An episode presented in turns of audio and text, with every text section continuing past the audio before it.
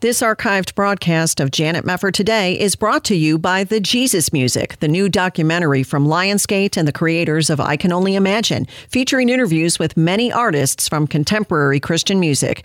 The Jesus Music, only in theaters. More information is available at thejesusmusic.movie. This is Janet Mefford today. Our confidence is in Christ alone. Are we going to stand with God come what may? If the Word of God says it, I believe it. And that's the way it is. And now, here is Janet Mefford. Welcome, everybody. Great to have you with us again. I had to laugh recently when I was witnessing a children's sermon where the pastor asked a group of little kids what they wanted to be when they grew up all of the little girls, I kid you not, said they wanted to be princesses. And a few of the little boys answered, and they said they wanted to be either a soldier or a fireman. And I thought to myself, it really doesn't matter how much we hear that boys and girls are only different because our culture forces gender stereotypes on them. The fact of the matter is, boys and girls are different, and God made them that way. And we know that. And this is especially important when we look at how little boys really are under siege in so many ways.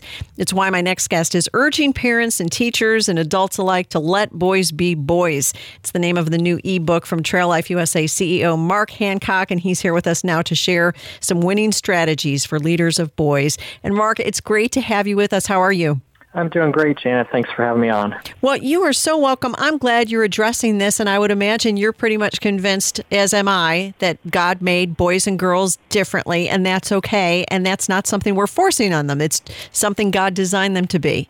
Well, it feels somewhat politically incorrect in this culture, but it's a thoroughly defensible position that boys and girls are different. There's so many different sciences that point to that, and it used to, of course, be an accepted fact in our culture. And it's a it's a shame that we have to address it, but boys need some help, uh, and, and and they, they they need for us as adults to to stand up and point out that boys and girls are different, and they need uh, they need different uh, strategies and help to help them grow. Oh, they sure do. What would you say about this seemingly declared war on boyhood that you've talked about the culture embracing? What are some of your concerns in that regard? What do you see in the culture right now that really is making things harder for little boys to grow up to be the men that God designed them to be?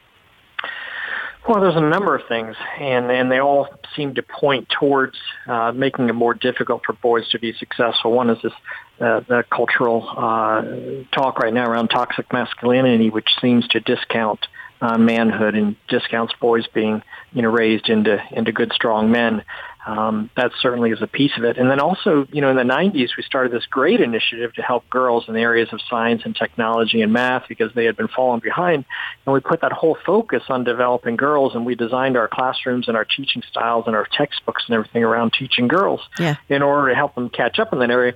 But we forgot that the girls or we didn't pay attention to the fact that the girls were excelling in some uh, other areas in language and in in, in uh, interaction with other other kids and some uh, uh, uh, so, social interaction skills, and the boys were lacking there. And so we didn't pay attention to those things for the boys. We just focused on the girls. The girls have made great strides, but they've kind of left the boys in, in the dust. Girls are now leading in every academic category that there is, and, and boys are two, two times more likely to receive special education, three times more likely to be diagnosed with ADHD. Hmm. You know, uh, women now outnumber men in colleges and at, at, at the undergraduate level, more master's degrees going to women, more doctoral degrees going to women. Uh, we've just uh, kind of left the boys a little bit in the dust. Well, we have, and long term, that's bad for the girls, isn't it? We don't need boys to be falling behind. We need boys to be strong men when they grow up. We really do, and and again, that sounds like it's politically incorrect, but uh, but the way the way that God made men and women, the strengths that they have, we need to acknowledge those and accept the strengths that women have and accept the, the strengths that men have and and encourage those strengths and build on those strengths um, rather than denying that uh, that there are differences. Oh, for sure. When you mention toxic masculinity, I, I get a little bit irked when I hear that phrase because it's thrown around a lot. What do you think they're really talking about when they say toxic masculinity? As if there's something wrong with being masculine? And, and how does that have an effect on boys and on young men when they hear that being masculine is toxic? Well, I mean, you can only imagine if you're being told that and you're seeing that in your culture. And of course, we have years and years of the fathers being the buffoons on television. That's part of our culture, is, uh, and, and it's, it's showing, it's rearing its ugly head now in boys.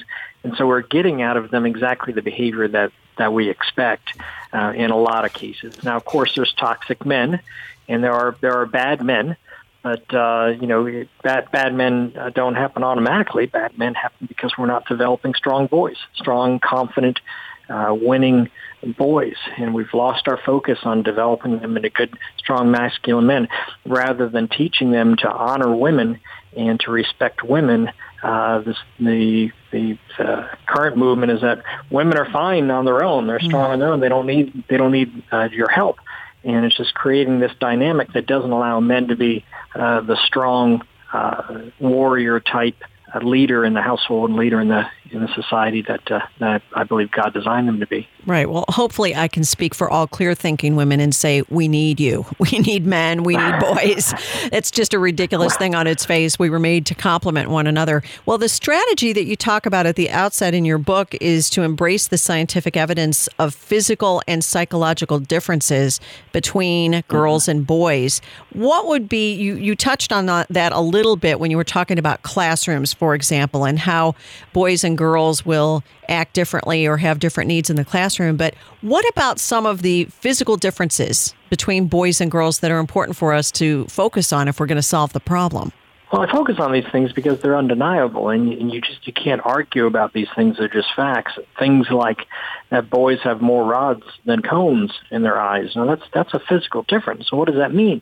It means that they can see distance and motion more clearly but shapes and colors are more challenging. That's why when you sit a boy down and tell him to color or, or to be careful in his handwriting or working close to his face with to draw or to write or, or copy things, it's less engaging for boys. While objects in motion that are at a distance can distract boys. Now, what does that look like? That looks like a boy who can't pay attention. Hmm. So that looks like a boy who needs an ADHD diagnosis when it's just simply a, a, his eyes operating differently. Girls can hear 10 times more, uh, 10 times better than boys can. So a soft-spoken teacher might not be able to hold that boy's attention. So what does that look like? It looks like a boy who's not paying attention, and so he's going to be diagnosed ADHD. You know, and we've heard for years that our brains are wired different. We understand we have a left brain and a right brain.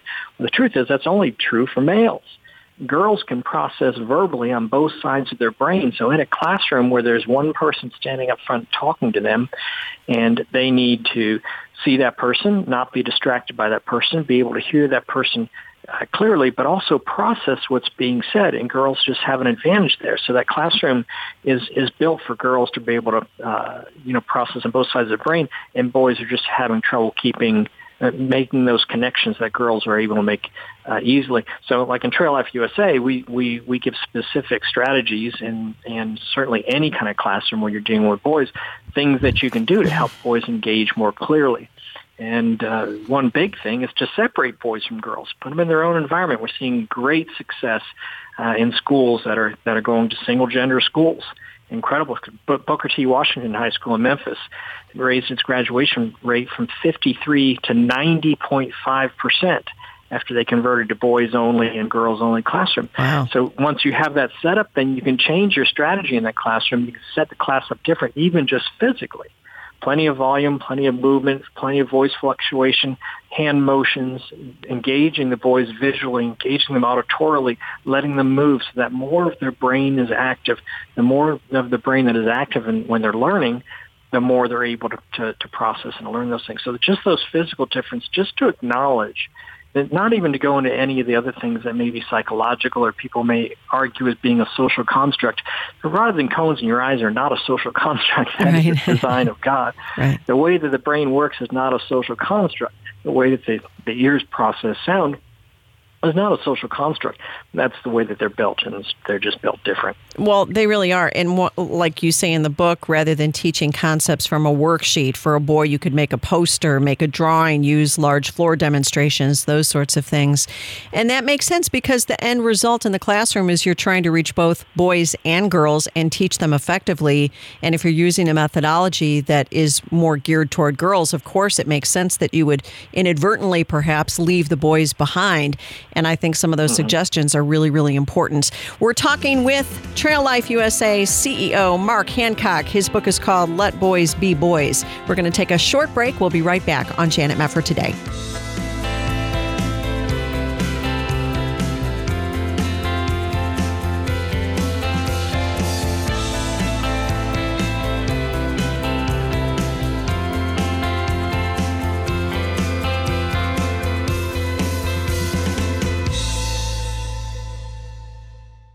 This is Janet Mefford for Bible League International. Aria lives in the Middle East in a radical Muslim family. She accepted the invitation of a Christian friend to attend a weekly Bible study and receive Jesus Christ as Lord and Savior. She took her Bible study booklet home, hiding it in her room before her mother found it and gave it to her father. He severely beat young Aria and called the authorities to report her as an infidel. They took her to a remote cell where they assaulted her and the Christian friend before letting them go. These two women didn't grow bitter, they grew bold, and together they've seen hundreds come to Christ in the Middle East, where Christians are urged to support new believers you suddenly realize how critical it is for Christians not just to assume God will look after their brothers and sisters who've converted from Islam, but that they will be prepared to walk with them. Help send God's Word to believers like Aria. One Bible is only $5, and a limited time match will double your gift. Call 800 Yes Word, 800 Y E S W O R D, or there's a Bible League banner at janetmefford.com. Ask yourself, what do you pay for health care? Are you single? Do you pay more than $199 a month? Are you a couple? Do you pay more than $299 a month? Do you have a family? Do you pay more than $399 a month? Yes, you can serve the entire family with health care for only $399 a month with Liberty Health Share. Liberty Health Share is a nonprofit ministry, not insurance, so your money goes toward helping other members with their eligible medical expenses. And in your time of need, other members are there for you too. You can feel good knowing you're part of a community of like minded individuals. Sign up at any time of the year. Pick your own doctor and hospital. Find out more at libertyhealthshare.org slash JMT. That's libertyhealthshare.org slash JMT. Or call now 855 565 2561. That's 855 565 2561 or libertyhealthshare.org slash JMT. You're listening to Janet Mefford today. And now, here's Janet. Welcome back to Janet Mefford today. Let boys be boys. How hard is it? I agree. And it's the name of a new ebook from Trail Life USA CEO Mark Hancock, who is joining us to share some winning strategies for leaders of boys. We were talking a little bit before the break, Mark, about the differences, physical differences between boys and girls and how that plays out in the classroom. Now we have a really obnoxious, I think, thing that's come up in our culture. And you know what I'm going to talk about, and that is you have this whole push from the radical homosexual agenda, which says you have to be more and more gender neutral. And it's wrong to separate boys and girls because essentially we're not different. And then what do you do with transgender kids and this sort of thing? How does that complicate things when you're trying to get back to brass tacks and trying to get to the basics and help boys as God created them to be? And then you're faced with criticism well, you can't really separate boys and girls because then it's not gender neutral and you're reinforcing stereotypes. How do you get around that kind of stuff? Well, when you start with the question that you're asking is, is, is how, how, do you make this happen? How do you how, how do you help boys without going against this thing? Uh, that that really exposes the real issue is that in society for some time now we've stopped paying attention to kids about what's really best for them. Yeah. When you look at uh, abortion, that didn't help kids. When you look at uh, uh, divorce laws being made so so easy, that that didn't help kids. When you look at uh, at, at the same-sex marriage, that doesn't help kids. And all these things we weren't we weren't paying attention to kids, and so so it's difficult to answer that question because you're not going to be able to say these things without pushing up against this really strong social movement that is that that's so contrary to biology, to science, to culturally to what it is we understand. Every engaged parent and, and every experienced teacher knows that boys and girls are different. Right. We we just know that. I like to share the story of, of boys and girls who are given uh, pads and pen and a, and a candle and a book of matches and told to go out into the night and and write deeply about themselves about what it is they thought. Well, the girls went out and they did exactly that. They came back with pages of nice, beautifully written things on how, what it is that they thought about themselves and who they were. Well, boys threw their pads in a pile and lit them on fire and had a great bonfire. really enjoyed themselves. Of course they did. Now, you know, yeah. Now we laugh about that, and our response is what yours is. Of course they did. Now, if you reverse the the genders in that story, and you say, "Boy, some girls went out in the woods and they were supposed to write this thing up, and instead they started this bonfire and danced around it," you say, "Wow, there's something wrong with those girls." We would know that there was something wrong, with and that's intuitive. That's not a social construct. We know that there's that boys and boys and girls are different and that just doesn't that just doesn't square up with us with with us and so it, it's hard to answer your question saying how are we going to uh, deal with a culture that's saying the opposite because they're just going to say it but, but we have to know we just have to know that we're right. Yeah. And like I said, any engaged parent knows if they got a boy and a girl, and this, you know, it's a, you may say it's a generality. I'm, I don't think it's a generality, but I'm sure that there are some exceptions. There are some girls who like to do boy things, and there are some boys who like to do quote unquote girl things. But for the most part, we know that boys and girls are different. So you, we we have to stay focused on that, on that understanding that God created them that way, and it's beautiful that He did you know, with the strengths that they have and the way they complement one another. And we just have to stay true to that. And that's why in Trail Life USA, we, we are boy focused. We, we reinforce that we are Christ centered and we are boy focused. So if, the, if that's what we begin at, this contrary culture isn't going to be able to work that out of us because we just hold those to be uh, truths that are just at our core. If, we stop being Christ centered, there would be no need for us to exist because there's yeah. other organizations out there that don't honor Christ. Yes. And if we stop saying we're just focused on boys, we wouldn't need to exist because there's organizations out there, 108 year old organizations that are suddenly saying they're going to accept girls as members. And, and, and so there's no reason for us to exist. We are we're sold out on those on those concepts because we, we think we think that boys need this type of thing. So it's tough to answer your question because I don't know that we pay attention to that to that contrary message. We just stay the course, and we're seeing a lot of success because of it. Well, that's really wise to do that. Another strategy that I want to talk about is something you emphasize, which is the need for boys to take risks and to compete. Mm-hmm. Again, we're in the era of participation trophies. This is not necessarily a good thing for boys, is it? No, it hasn't been. It's, it's in fact, it's it's been a bad thing. It's had such a negative effect on the, on their development. You know, I, I like to say that what it's done, that everybody wins philosophy, has created generations of unproductive narcissists. You know, yes. they're they're unproductive because we haven't expected anything from them, and they're narcissists because they haven't failed. And boys, just as they are, automatically think better of themselves. they think that they're able to do things that they that they really can't do and uh, and and so their first encounter with the real world once they get out of our school systems, which are which are telling them that they can do anything, they get a trophy for just showing up. They get out in the real world, they are really slammed when they find out that somebody expects them to do something hmm. in exchange for a paycheck, or do something in exchange for a grade or an award or something like that. And so they encounter that. And that's why we have more men living at home than we've ever had since the census was begun in 1960. Because these men, what they call the failure to launch syndrome, they get because they've been carried along and get, being given trophies and told that they were really okay. They encounter the real world and find out I can't keep a job. They're, they're just not letting me come in and give me a paycheck. I, yeah. I actually have to perform, and and they haven't had a chance to succeed and they haven't had a chance to fail, and it's produced these these kind of this kind of uh, grouping of, of um, unproductive men, which just feeds into the lie that that men aren't aren't worth much and they don't have much to offer. It's just like a self self fulfilling uh, self defeating cycle. Well, it is. It's kind of funny. I was reading in a, uh, a, website recently. Everybody knows the phrase helicopter parents, and I was reading that there is this new phenomenon called lawnmower parents. And lawnmower parents, according to this article, are the parents who want to get every obstacle out of their kid's way so he can hmm. succeed. Mm. And that kind of ties into what you're talking about. That kids need to fail, especially boys. They need to fail in small ways so they learn how to handle life, right? I mean, if you're taking all of your kid's obstacles out of the way so he never fails, this is exactly what you're going to get when that boy becomes a man. He will not know how to handle life in the way that he ought to when he gets to that stage. Exactly, and that just feeds that mentality that they're that they're owed something and that they should automatically get a paycheck and automatically get a car and a home and and what it is that they need just just by showing up.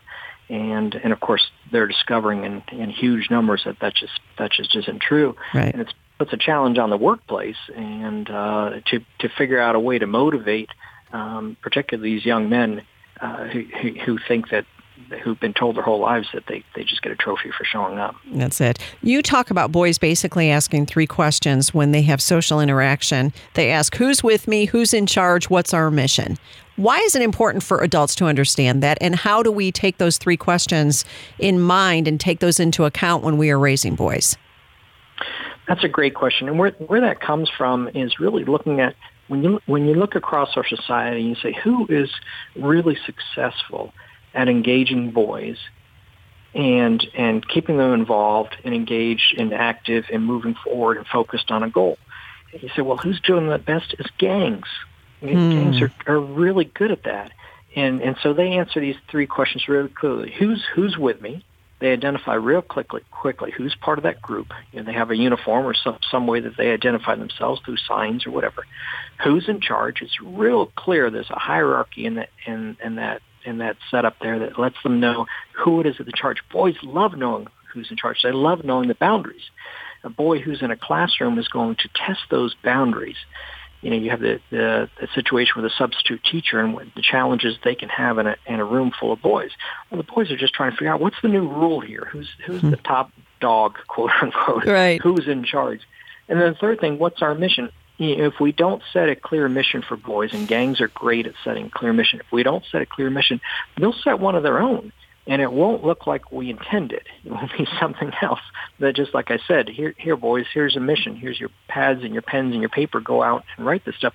They'll figure out something else to do if they don't have somebody right with them, who's who's with them and who's in charge and clearly setting out what it is that they need to do. So boys are tremendously creative and can accomplish a lot in a little time. But if you can define for them who's with them, and we do that through Trail Life by setting setting them up in patrols, uh, you know, where they're working together and they're in uniform and they have a patrol name and there's there's a cohesiveness to who's in charge. There's a hierarchical structure in there, and over them all is an adult somewhere. And what's our mission? We give them very clear missions to accomplish, and that gives boys such confidence in that area. When those three questions are answered for them, that is when they are at their best. They're not getting off track they're not they're not uh, they're not making trouble. They're not they're not doing something we didn't intend for them to. They are focused and they can do so well. We see that uh, in gangs and we see that in our military.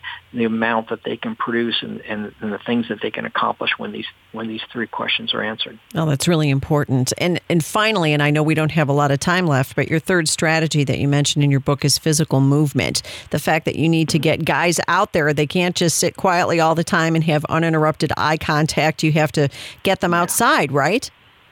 Yeah, well, boys know that intuitively. If you sit a boy down on his desk, what do boys do if you tell them to sit still?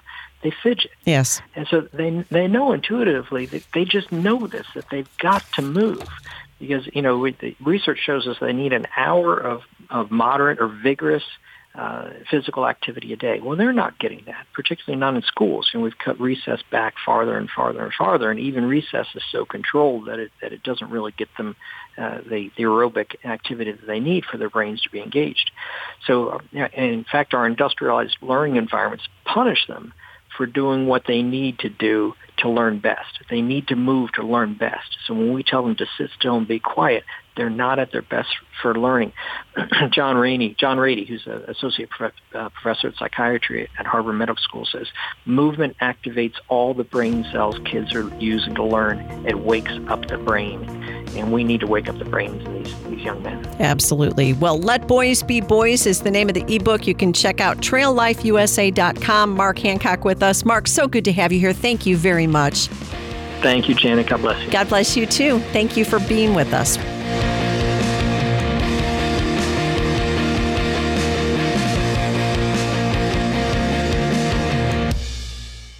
This archived broadcast of Janet Mefford Today is brought to you by The Jesus Music, the new documentary from Lionsgate and the creators of I Can Only Imagine, featuring interviews with many artists from contemporary Christian music. The Jesus Music, only in theaters. More information is available at thejesusmusic.movie. This is Janet Mefford Today. And now, here's your host, Janet Mefford. We are back on Janet Mefford today. We all know the name Charles Darwin. But how much do you know about his contemporary, the biologist and naturalist Alfred Russel Wallace? Wallace, in fact, was a co discoverer with Darwin of the theory of natural selection. But how did he evolve from natural selection to natural theology? Well, we're going to learn more about it today from Michael Flannery. Michael is professor emeritus of UAB Libraries at the University of Alabama at Birmingham, as well as a fellow at the Discovery Institute Center for Science and Culture, and is out with a new book, Nature's Prophet Alfred Russel Wallace and His Evolution from Natural Selection to Natural Theology. And Michael, it's great to have you with us. Thank you so much. Thanks for having me. Well, you have noted that Wallace is a relatively obscure figure in the history of biology, and I would imagine a lot of people who are listening don't know much about him. Why study him? Who was he, and what was his real importance in history? Well, Alfred Russel Wallace is a fascinating sort of Victorian figure, as you pointed out in your introduction, a contemporary of, of Darwin's. But he uh, and he also, as you also pointed out, co-discovered the theory of natural selection quite independently of Darwin. He, uh, I guess, the first reason to remember him is that he sent a letter to Darwin, laying out his theory of natural selection uh, in 1858, and uh, this just shocked Darwin. He said, "Oh, I, you know, I." I, did, I didn't realize anybody was was working on on something like this this close to my own theory, and he recognized quite que- uh, clearly at that point that he he couldn't delay any longer and would have to, you know, work to quickly to put together his uh, complete theory of natural selection, which he did. Uh, uh, quite a few months later, um, in in uh, at the end of 1859, uh, through, of course, the origin of species. But what Wallace did was he prompted Wallace to go to a couple of his close confidants and colleagues, Charles Lyell and Joseph Hooker, to say, well, what should I do with this letter? You know. and they got together and they said, here's what we'll do. We'll give Wallace credit. We'll read his letter along with some of your material on natural selection at the next meeting of the Linnean Society, which was one of the most prestigious scientific societies in London at the time. And so the theory of, of uh, natural selection um, or evolution by means of, of natural selection was really officially unveiled on July 1st, 18, uh, uh, 1859, 1858. So, um, and then Wallace, of course, published The Origin of Species uh, at the end of 1859. So the first reason we remember Wallace is that he really uh, was a catalyst for Darwin to put the uh, modern view of evolution on the map. That's Right. the first re- reason we remember him. The second reason we remember him, or at least should remember him, well, he did a, also had a vast array of scientific accomplishments. Um, he wrote a book on his travels in the Malay Archipelago and the uh, maritime uh, Southeast Asian islands, uh, which is widely regarded as one of the most uh, important scientific travel narratives ever uh, to grace the English language. Uh, he published the geographical distribution of animals in 1876, putting biogeography on the map. And then um, I would say uh, the other reason to remember Wallace is he actually helped develop um, a theory of natural theology or a a comprehensive natural theology, actually drawn from um, his own views on evolutionary processes. Hmm. Well, that, that's really interesting. Uh, You know, going back to what you just said there about the fact that Wallace had sent this letter to Darwin and so forth, was there any substantial um, difference between the way that he saw natural selection and the way Darwin did, or were they really right in line with one another? And, and what was it that Wallace had discovered that led him to believe in natural selection as he did? What what precipitated that? Well, Wallace generally saw common descent uh, in in in his view. What he felt was animal forms evolving slowly over time, um, and that uh, he got this largely, in many ways, from the same sources as Darwin. Not, not the least of which was Charles Lyell, who was the preeminent uh, geologist of his day, who talked about slow, gradual geological change. And so if that's how sort of the Earth has evolved as a, as a geological structure, uh, it was not too difficult for both Darwin and Wallace to see uh, life itself as being evolved from uh, a slow uh, sort of uh, Lyellian processes. Um, in that sense, they were the same. They were both influenced by uh, Malthusian uh, economic theory, which was uh, based on population growth. Um, and so they believed that that uh, population growing um, uh, exponentially, uh, while food supplies uh, only growing arithmetically would lead to a certain amount of natural extinction, although Wallace's views on that would change dramatically. Um, those are the commonalities. The, having said that, there are some, some significant differences between Wallace's view of uh, evolution and and uh, Darwin's. It, it, often gets missed in the literature, and a good part of my book sort of burrows into some of those uh, differences. Not the least of which, and I think the most important one, if I had to single out one big difference, I would say that if if you go to the first chapter of the origin of species, um, Darwin lays out his initial argument for the theory um, by talking about variation uh, in domestication. In other words, he believed that what the domestic breeders could do in, let's say, farm animals, whether you're talking about uh, developing uh, strong horses or whether you're talking about developing fatter pigs or uh, more uh, egg laying hens. He says, well, look at what we've been able to do with our domestic breeding. Now, natural selection is just analogous to that. It works in the same way. Hmm. And if you can see what, what we can do in a short period of time as domestic breeders, look what nature can do with natural selection. Hmm. Wallace never agreed with that argument. He always said that, that argument is fundamentally flawed. And the reason it's fundamentally flawed is that if natural selection is truly natural, it's blind. Yeah. It cannot know what its ultimate goal will be.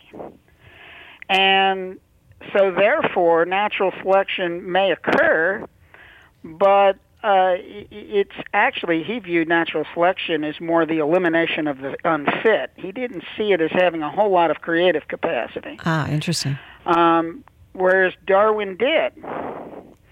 And, and so, if there's a big difference between these two, he, Wallace keeps trying to explain to Darwin that your domestic breeding analogy for natural selection just doesn't work. Hmm. In fact, he says if, if you take one of your domestic breeds, you know how they, especially in Darwin's day, used to like to breed fancy pigeons and that sort of thing. Right. Pigeons that never would have occurred on their own, you know, the, with the fancy long feathers and so forth. he said, first of all, these animals would never have occurred on their own. But if you turn them back into the wild, one of two things will happen. They'll either revert to their original type or they'll perish. Right. So what what kind of analogy is that? Darwin never got that. Always a fundamental division between those two. And I think that division led to other differences too. Well, that is what's so fascinating. And I know that you say in your book, Wallace's theology might be called intelligent evolution. And I'm anxious to delve into that a little bit and learn more about nature's prophet. It's the name of the book from Professor Michael Flannery. We're going to go to a break. We'll be right back on Janet Mefford today. Stay with us.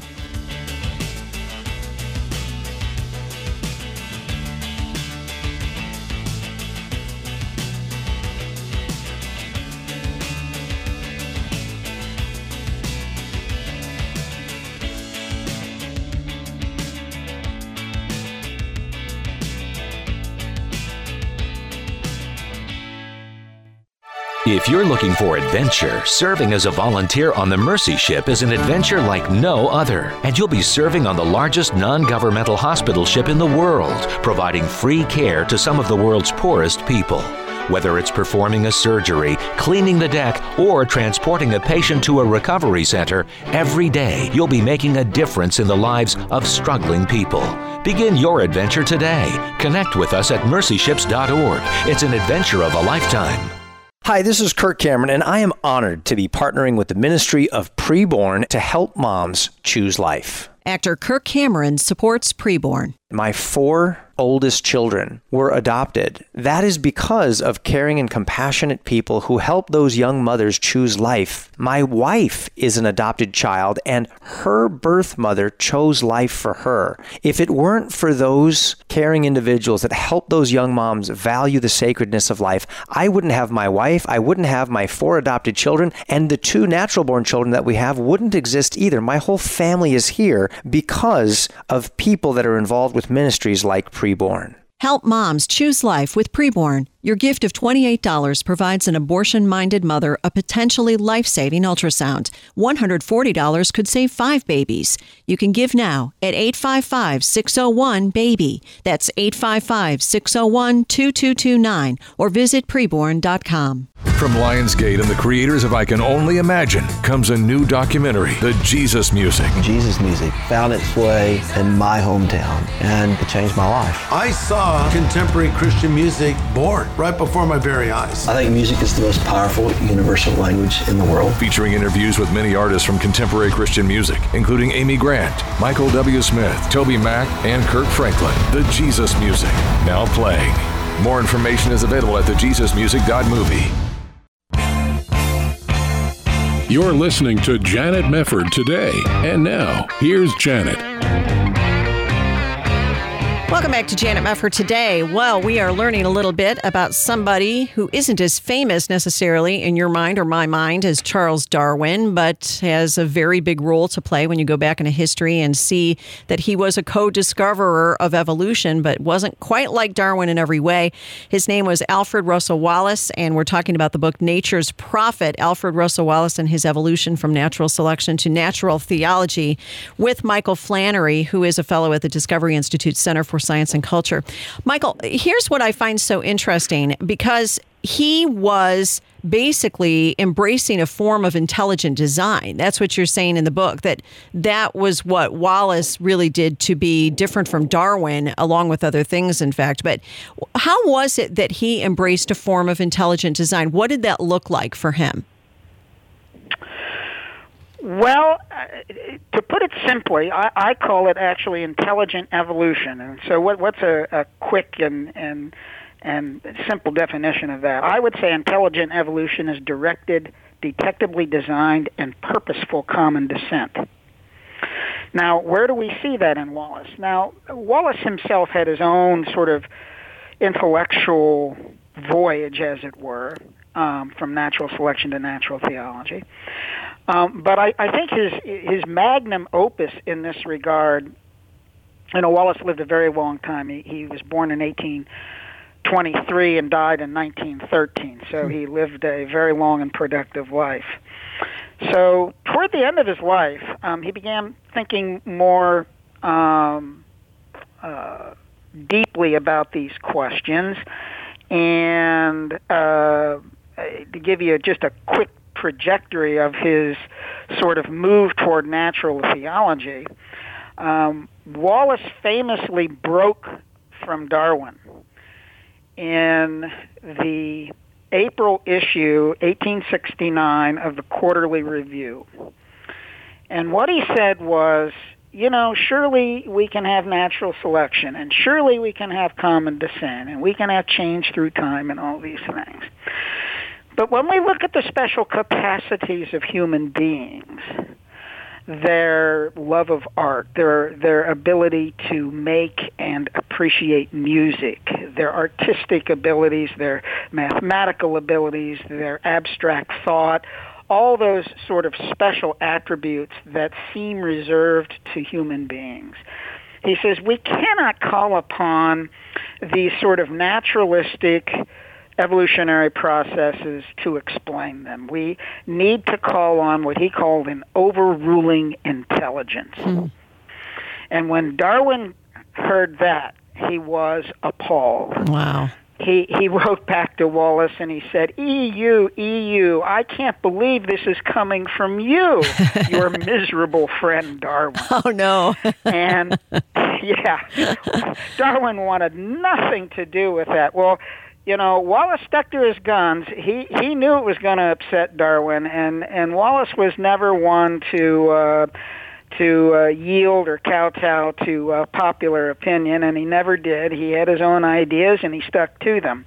Well, he continues to develop these ideas, and then he sort of develops these much more fully in chapter 15 of his book called Darwinism. And some of his chapter, uh, some of his book titles can be a little confusing because it sounds like he's promoting Darwinian evolution when in fact he's not. But that's sort of a Wallace thing, which has to be unpacked in the book. But at any rate, in his book called Darwinism, on chapter 15, Darwinism applied to man, he lays out his sort of teleological or, or uh, uh, views about purpose in evolution more fully. Hmm. And even though he titles the chapter Darwinism Applied to Man, he applies it to much more than uh, man when we're talking about this overruling intelligence. He said you can't explain the origin of life, you can't explain sentience or consciousness in animals, and you can't explain the special attributes of human beings by natural selection or by pure uh, purely naturalistic evolutionary processes. He says what you have to look at is some type of um, higher purpose, sometime some type of mind or mind-like processes, and that was that was published in 1889.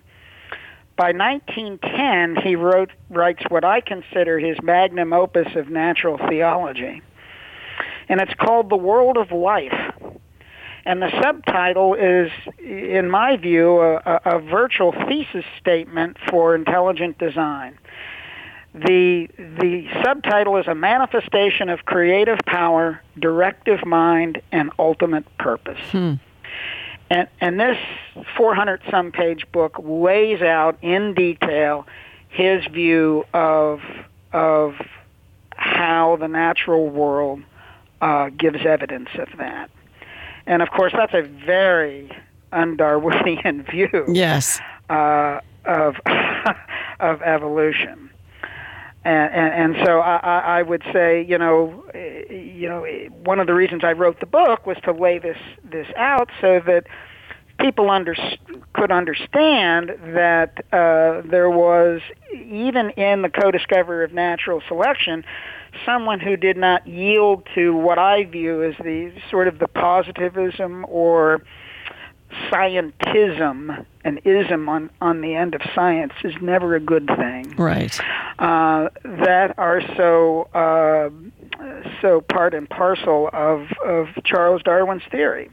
Well, did that evolution, I'm using that word not in the uh, Darwinian evolution sense, but it, did his movement from natural selection and, and all the way through to natural theology, did that uh, make him lose or, or points with his fellow scientists in his day? In other words, did that cause any ostracism for him, not just with Darwin, but with others? Or what sort of effect did he experience from having, you know, oh, gone through that there's process? no question it ostracized him. There's no question that he paid a tremendous price.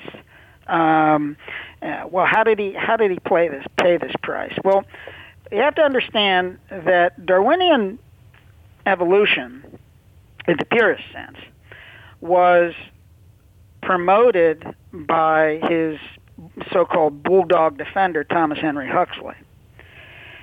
Thomas Henry Huxley put together between himself and some close friends what he called the X Club. now, the X Club was a dinner party that met once a month in, in downtown London. And their sole purpose in doing so was to um, really promote Darwin's theory of evolution. and um, in so doing, part of their strategy was to really um, push uh, Darwin's theory and anything that did not match um, fairly closely with Darwin's theory was was denigrated and, and pushed to the side. Um, now, I can tell you right now that Wallace did not get any dinner invitations to the X Club. sounds sounds like he wouldn't. Yeah. and, um, Huxley and Wallace would always have some profound disagreements, and he wound up having profound disagreements with some of the key members of the of the X Club, which were at their time, you know, a group of powerful individuals. Hmm. Um, that in and of itself wouldn't have been sufficient. I mean, you know, Wallace would have suffered a little bit. He might have been marginalized a little bit, but but historically, what happened? How was it that this X Club had so much power? Well, it wasn't just that Thomas Henry Huxley put this group together to help promote and, and, and push Darwinian evolution. It was that he also um, was connected with a friend of his by called Norman Lockyer. And in 1869, he founded the preeminent science journal, Nature. Mm. Okay? Yes, yes. Now, Janet Browne, who is probably regarded as the leading biographer of, of, of Charles Darwin, says of nature, and, and these are her words. Far more than any other science journal, nature was conceived, born, and raised to serve polemical purpose. Wow. So, what I'm suggesting here is that um, Huxley not only had a core group of promoters for Darwin's theory, but he had a wider mouthpiece through Lockyer's Nature Journal. Well, and that's so interesting because you can draw some parallels between how scientists who diverge from Darwinian evolution today might experience similar situations to what Wallace did. Well, we've got a great book, Nature's Prophet, Professor Michael Flannery, who's been joining us, and it was a delight to have you here, Michael. Thank you so much for joining us. Thank you. All right. God bless. Thank you for being with us on Janet Mefford Today, and we'll see you next time. This hour of Janet Mefford Today is brought to you in part by the new documentary, The Jesus Music, from Lionsgate and the creators of I Can Only Imagine. The Jesus Music, only in theaters, now playing. More information is available at thejesusmusic.movie.